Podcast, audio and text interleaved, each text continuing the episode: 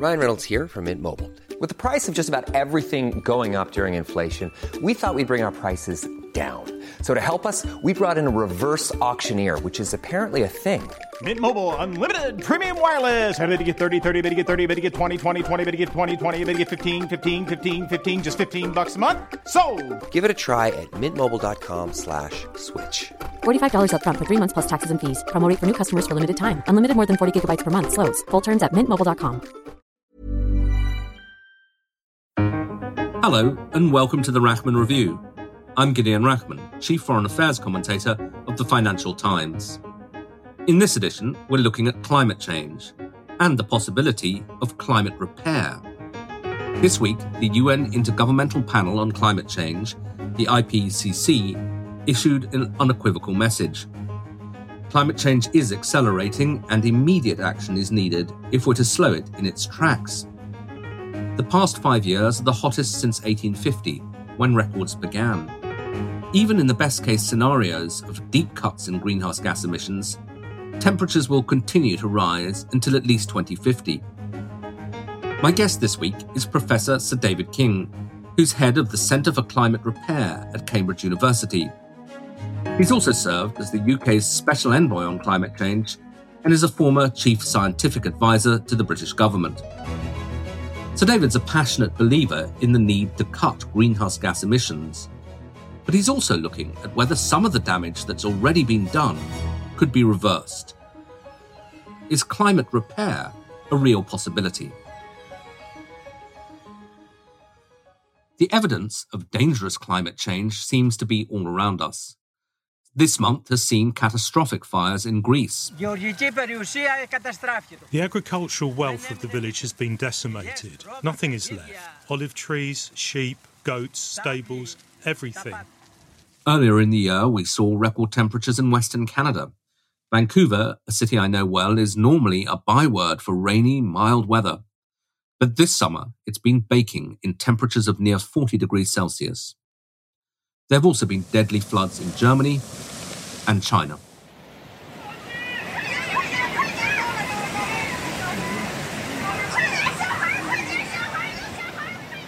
Climate scientists have usually been very cautious about attributing individual weather events to climate change.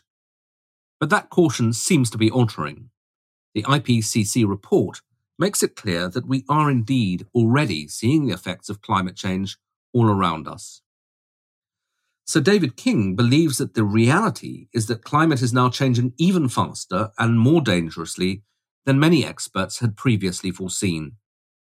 When I got him on the line from Cambridge, I asked him why he'd come to that conclusion.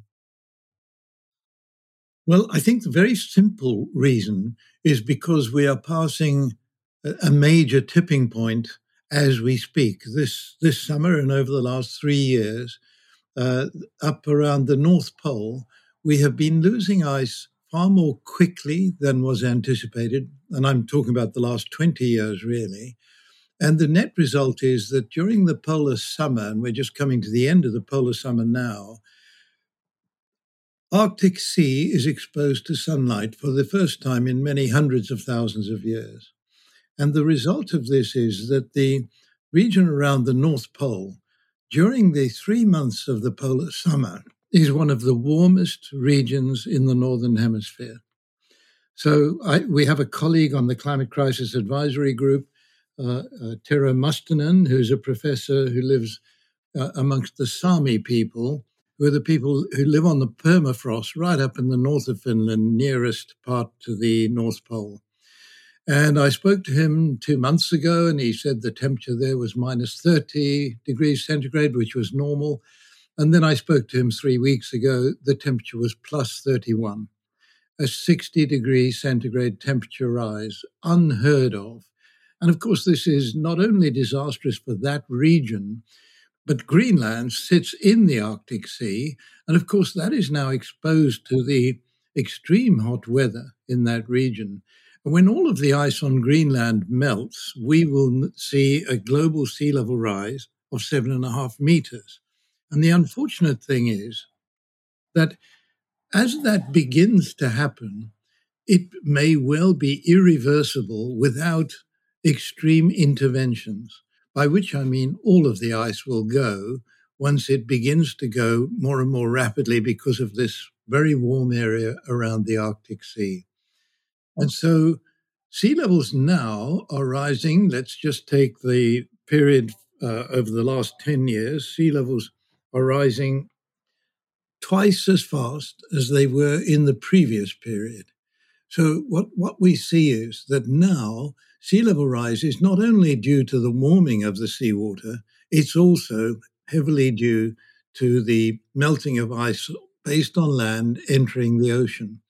So roughly 24% of sea level rise now is attributable to ice that has melted from land and entered the ocean.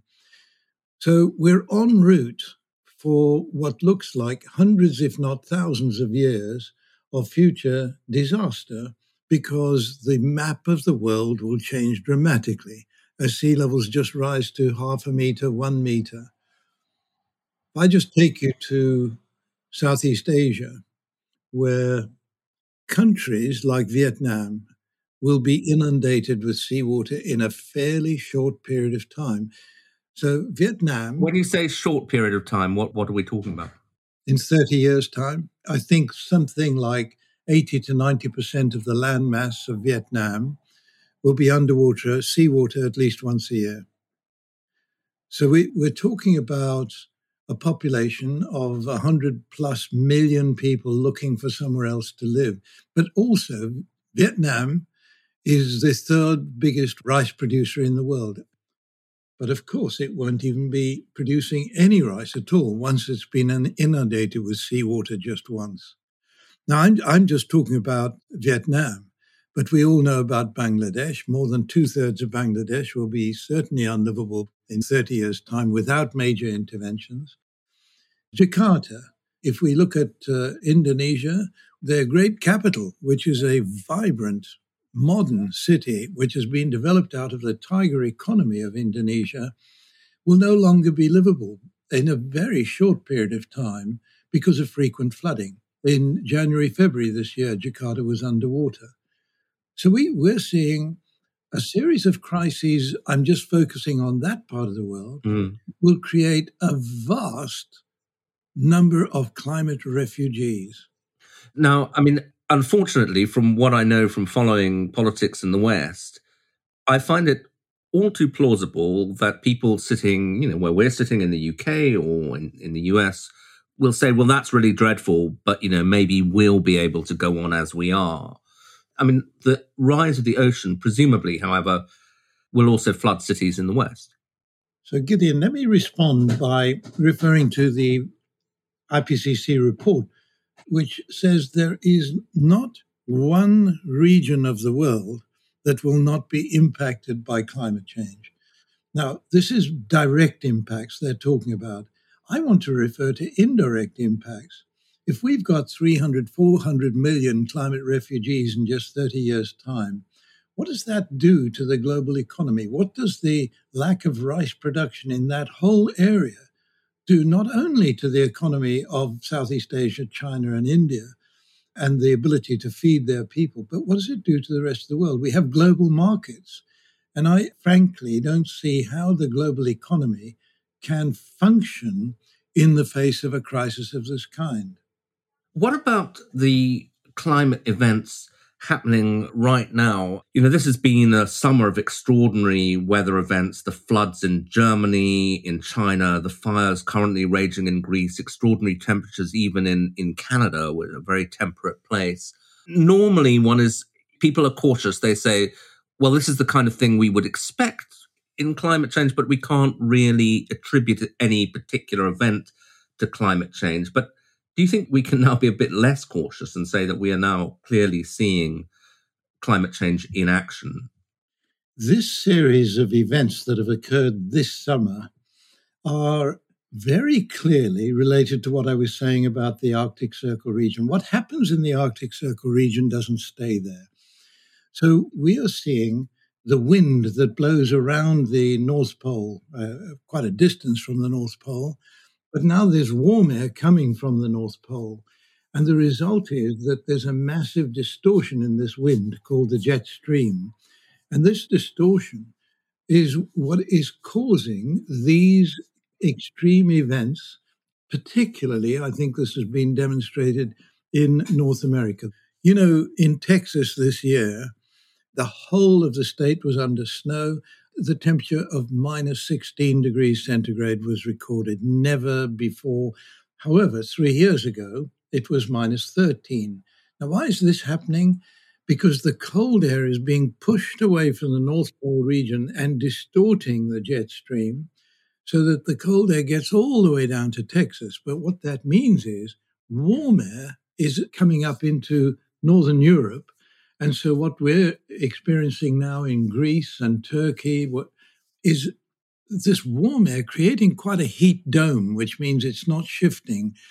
But we're also getting extreme rainfall in Germany, and London has experienced some of that. But these extreme weather events, all occurring concurrently, are occurring during the polar summer. Right? So that really is the causal relationship to many of these extreme weather events. Okay, so we're now, uh, you know, everyone's beginning to focus on what can be done. A lot of what politicians are talking about ahead of the COP26 summit and so on is trying to get to net zero emissions, which is a target I know you, you fully agree with. But you're also focusing not just on trying to reduce emissions, because it, from what you're saying, you know, in a way, it's too late to rely just on that, but also on this idea of climate repair. What does that mean? Well, climate repair, let me just put it straightforwardly in one sentence. We have been destroying our climate system, both in terms of humanity and in terms of our biosystems. And now we need to repair. After destruction, we need to repair. Buildings that have been wrecked in a storm need to be repaired. We're talking about the climate needing to be repaired. The first part of repair is, as you've said, reduce. We need to stop emitting greenhouse gases as quickly as possible. By the way, let me just interpose here. Methane emissions are now contributing at least as much to global warming as carbon dioxide emissions. Methane emissions are rising much more rapidly than ever before. And this is because of partly leakage from coal, oil, and gas recovery, but it's also from farming, for example, where more and more rice is being demanded by the growing global middle class and more and more meat. Now, if we don't manage to reduce em- methane emissions, we're really missing a trick. But let me move on to the question of uh, repair. We need to reduce greenhouse gases from the atmosphere to remove them. And this does mean at scale. And when I say at scale, here in Cambridge, we are trying to work on technologies that will remove at least a billion tons of greenhouse gases a year. To put that in context, today we are emitting about 50 billion tons of all greenhouse gases per annum. A billion tons is the minimum requirement of any strategy we're looking at, but we want to see that we can remove perhaps 30 or 40 billion tons of greenhouse gases a year to get us back down to a safely manageable level. Now, that it's in itself is going to take too long. We won't get there till the end of the century. What do we do about the Arctic Circle region? So, we also need to repair those parts of the climate system that have gone past their tipping point. And I've already described how the Arctic Circle region is impacting on the entire Northern Hemisphere. We can buy time and I'm using a phrase that was used in a discussion I had with the president of Iceland. Buying time by refreezing the Arctic Circle region is essential. So I, I think any strategy needs all three reduce, remove, and repair. So, this idea of refreezing the Arctic, how would one do something like that? We have looked at all the possibilities that have been put forward, and several of them are being pushed a little further. So, one of them is to pump seawater on top of the ice that forms over the Arctic Sea during the Arctic winter period so as to thicken the Arctic sea ice. Now, that is, that is a big exercise, and the energy from that would have to be obtained from wind turbines secured on the ice base. But the second idea that we are now working on quite extensively, the title is Marine Cloud Brightening. What we want to do is see if we can cover the entire Arctic Sea region during the three months of the polar summer with cloud cover, not just cloud cover, but white, bright clouds that would reflect the sunlight away from the ice formed during the winter over the Arctic Sea and hoping to retain it for the whole of the summer period. So, how would you uh, cover the Arctic Circle with cloud? Well, the interesting thing is that we're using a process which is to pump a fine spray of seawater into the atmosphere. As the seawater goes up, each drop of seawater carries a small crystal of sodium chloride, a small crystal of salt. And as it goes up, it loses the water and it's just a crystal of salt in the atmosphere. That gets blown up into the atmosphere. We generate this when there's a, a cloud going past. When that salt drops on top of the cloud, the cloud goes white. Why? Quite simply because large droplets in a cloud, which is about to rain or snow, make the cloud look black. And that absorbs sunlight and it, it doesn't reflect it away. So it doesn't help us. But if we make a black cloud white, then bingo, we've got a, a reflecting cloud. Now, the idea is that we would have these remote vessels, uh, uh by which I mean they're, they're managed remotely, placed around the whole Arctic Circle region, maybe a thousand of them. And we would only activate those when there's cloud cover going by and heading towards the Arctic Sea. If that sounds like a massive operation, the total cost is measured in billions of pounds per year, which frankly, compared with the loss and damage incurred by rising sea levels, is peanuts. So, how close are we to be able to actually do that and people and deploy the resources and get it done? I think in order to get all of the science done, we're about five years away. We're working on it as quickly as we can raise the money to do it.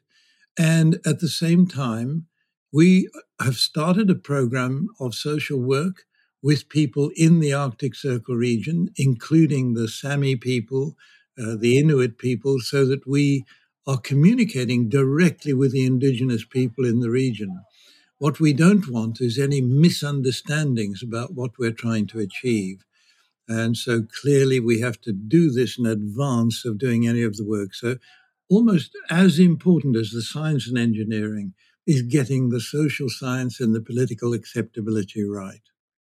But you do think that it's possible that some of this damage can be reversed and that we could go back to, to an Arctic Circle that looked as it did before? I don't only think it's possible. I think, frankly, this is something we have to do. And if marine cloud brightening doesn't work, we have to do other things, which is why we are encouraging the other processes to be developed. And there's no reason at all why we wouldn't do both the marine cloud brightening and the thickening of the ice. I would imagine that climate repair, the kind of thing you're working on, potentially is quite politically appealing as well to politicians because it doesn't appear to require the economic sacrifices that net zero, is sometimes people fear, will involve.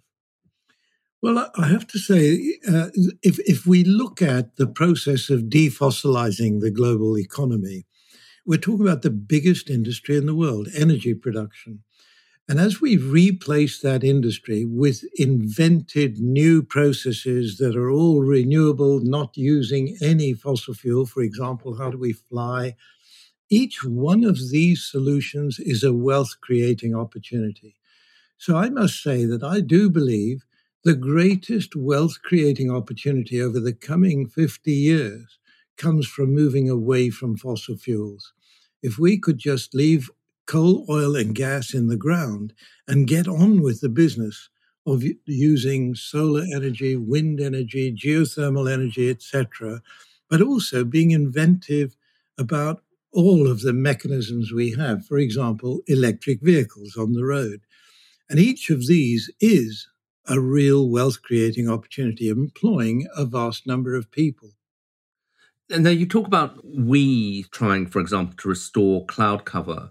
But I guess in political terms, who we is is really crucial. And you have experience of international politics as former chief scientific advisor to the British government. These interventions have to be global in scale, but who does them? I mean, would it be a question of a few powerful governments unilaterally doing it? Or if they have to secure international agreement, isn't that going to be terribly time consuming? Well, you're quite right, Gideon. And this brings me to the uh, Climate Crisis Security Council that I'm proposing be set up. The idea of the Security Council is that it will represent all nations. It has to be set up by the United Nations involving 195 nations uh, but it needs to be able to act in an agile way. And you've just pointed out 195 nations getting an agreement on, on everything we're talking about would be really a tedious process, and we don't have time. So I think we need this Security Council emergency uh, procedure to be set up to manage what is the biggest crisis humanity's ever had to face up to. So I think, you know, there's a very good argument for setting it up. That Security Council would also have to see that it can work with banks and with financial communities to see that we, we raise the funding that is required to manage all of these issues in a short enough period of time. There's a there's a fair appetite for this.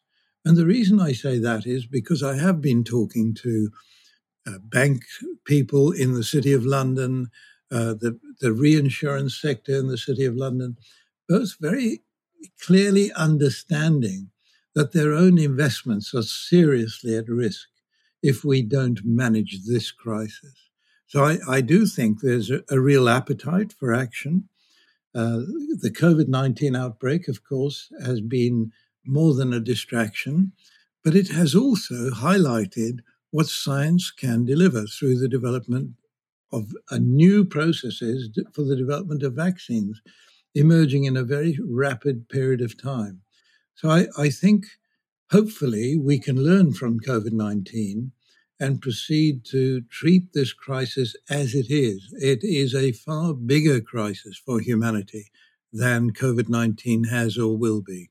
Do you think that the scientific resources that were mobilized to pursue what was a very difficult but relatively simple task of finding a vaccine for COVID 19. Have we seen anything yet similar in terms of mobilization of the global scientific community to deal with climate?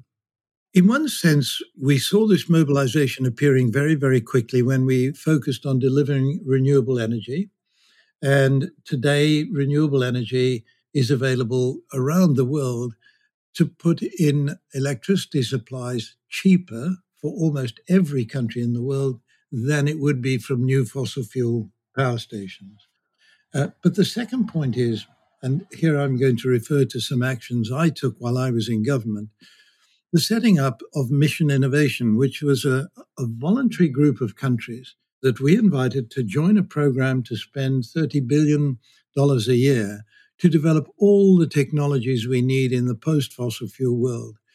Now, that group is now committed to spending 40 to 45 billion dollars a year by 2025. In other words, it's already up and running. We had 22 heads of governments voluntarily committing to it, including the British government, and committed to spending that $30 billion a year by 2020. So I think that that's one way forward is to look at willing nations prepared to act and act quickly and in an agile fashion. You may know that the COP process, which I admire enormously, is extremely laborious. A two week meeting every six months involving 195 nations, each represented on average by 20 official negotiators. Wow, how do you get an agreement amongst three and a half thousand to four thousand negotiators? It's a very, very tedious process. As you've just been saying, we need a rapid way forward to manage this crisis. Okay, well, Sir David King, thank you very much for joining us and for everything you're trying to do to combat this horrible crisis. Thank you. That was Sir David King in Cambridge, ending this edition of the Rachman Review. I'll be away for the next couple of weeks, but my FT colleagues will keep the show on the road. So please join us again.